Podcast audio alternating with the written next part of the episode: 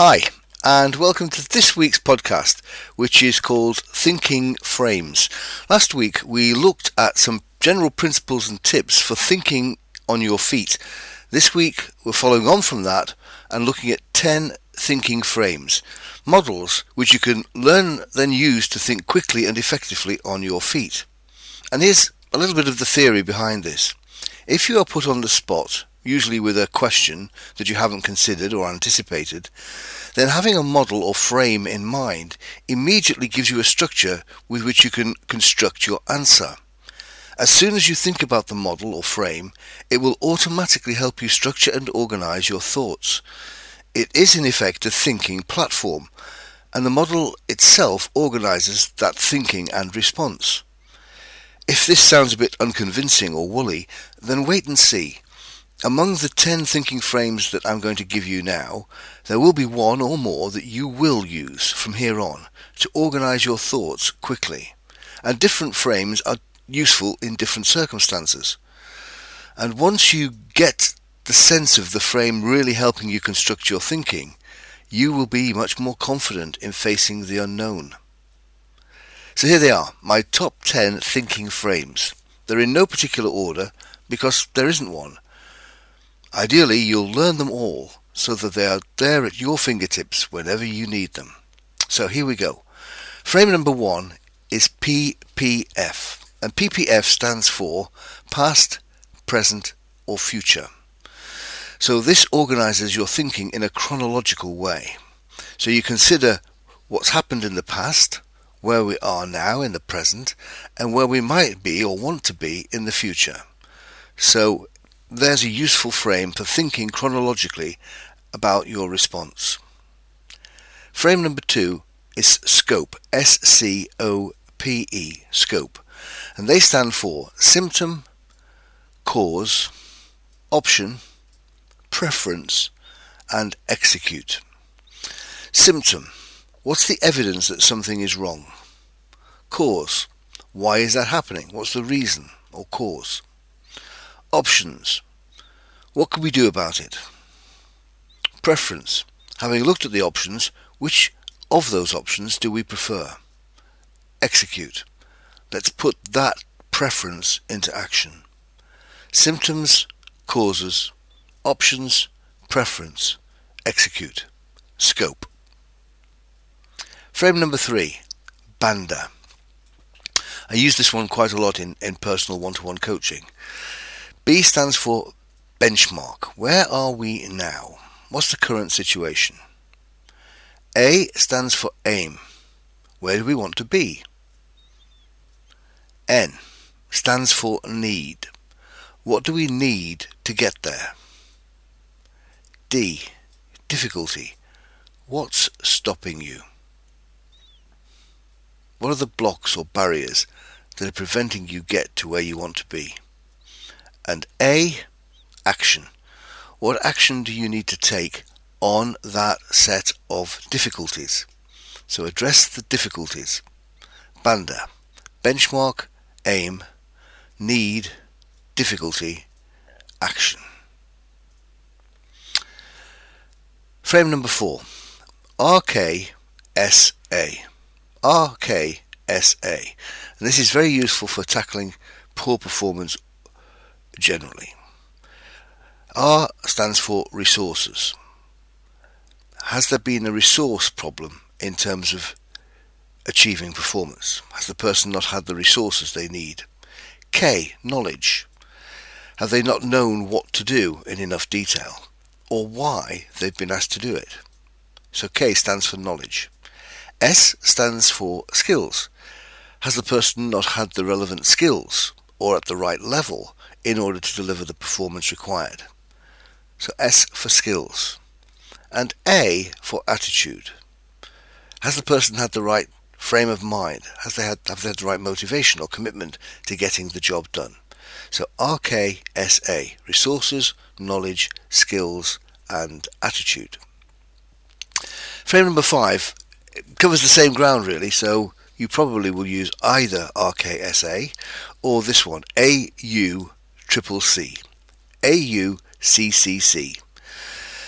Again, a diagnostic model for trying to understand where the performance gaps have occurred. A. A stands for awareness. Is the person aware that there is a problem?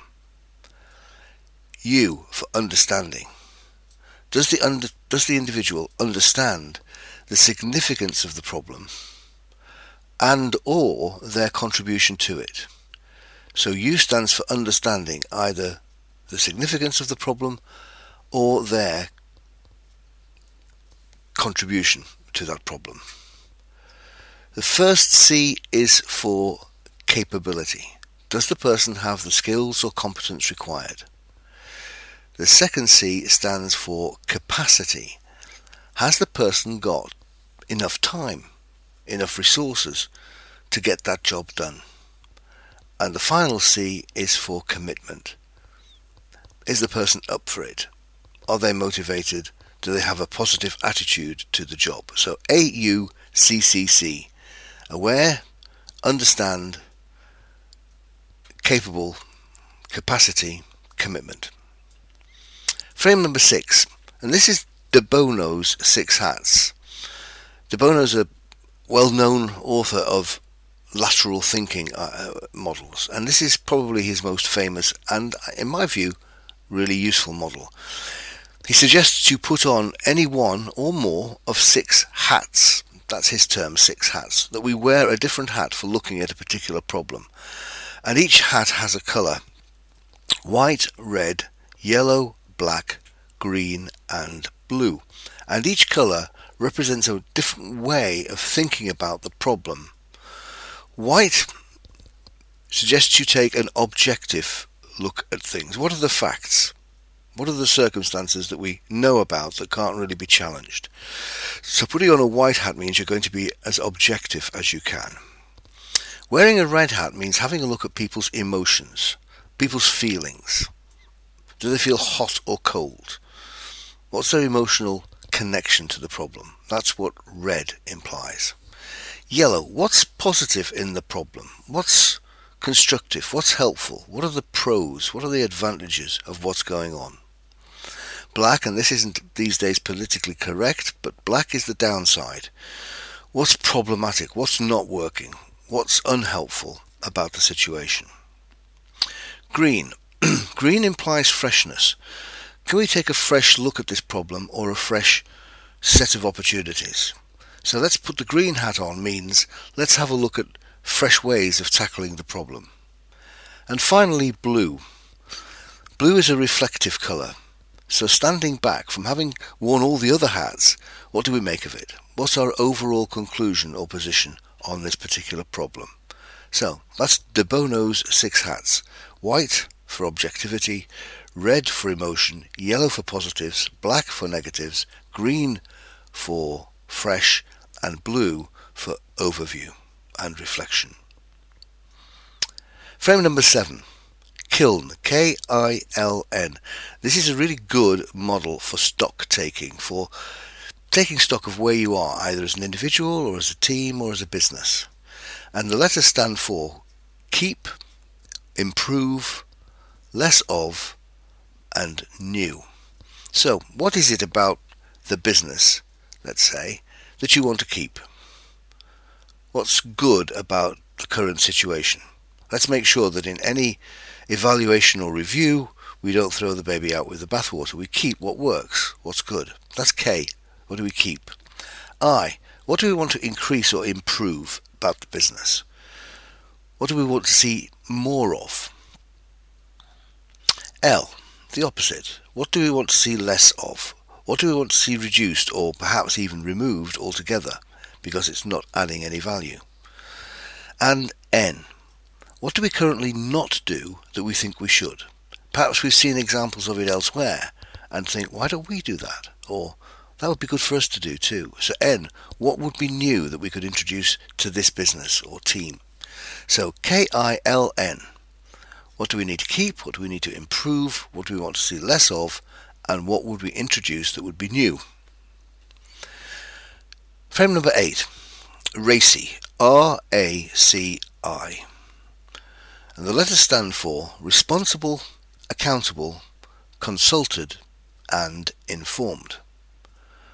Responsible, accountable, consulted, and informed. And this is a good project, a complex project management model. In getting things done through a particular project, identify those people who are responsible for getting it done. They are operationally responsible. So they are very much associated with day to day activities, those responsible. Accountable people are those who are answerable for other people's responsibilities to a bigger or larger or more senior body. So, whereas in a team, individual A may be responsible for getting the job done, their manager might be accountable to the board or to the head of department for that person and other people in the team getting things done. So, who is responsible for doing it? Who's accountable upwards for it all being done? Consulted? Who do we need to consult in moving this project forward? Whose ideas do we value? Who do we need to get on board and get their buy in? We need to consult key people, often experts and stakeholders. And then finally, informed. Who do we just need to keep in the loop?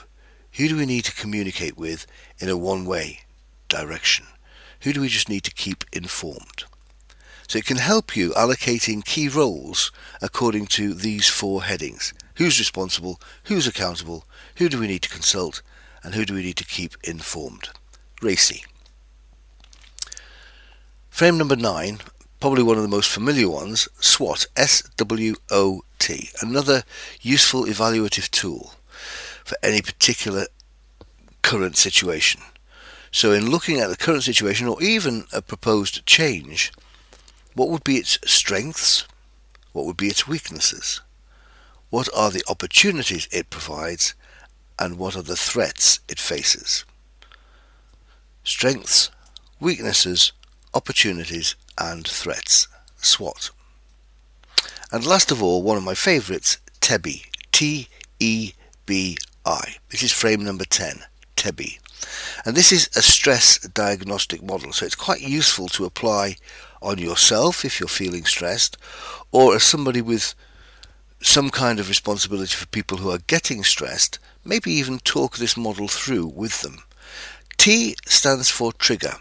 What is it that's triggering the stress? E stands for emotion. As a result of the trigger, how is that person feeling?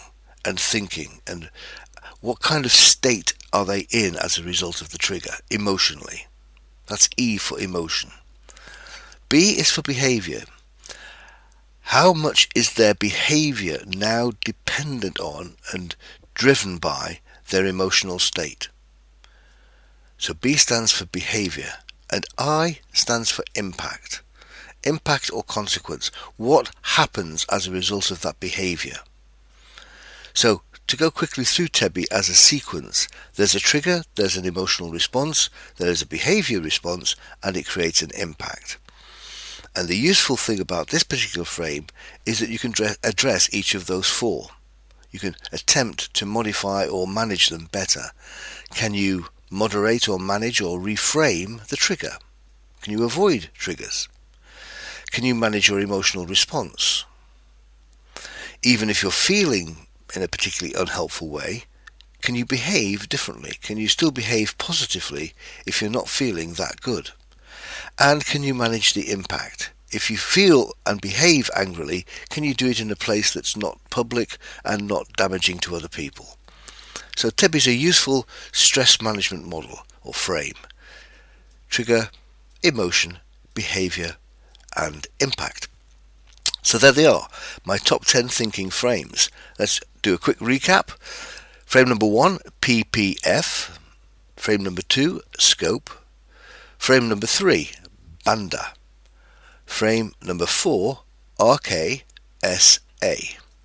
Frame number five, AUCCC. Frame number six, De Bono's six hats of white, red, yellow, black, green and blue. Frame number seven, Kiln, Keep, improve, less of, and new. Frame number eight, RACI, responsible, accountable, consulted, and informed. Frame number 9, SWOT. And frame number 10, TEBI, trigger, emotion, behavior, and impact. So that's it. Remember too that I have a monthly open workshop in Salford which goes over similar business or personal development themes.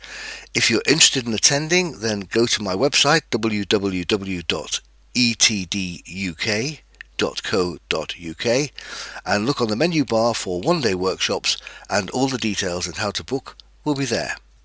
So, thanks again for listening and bye for now.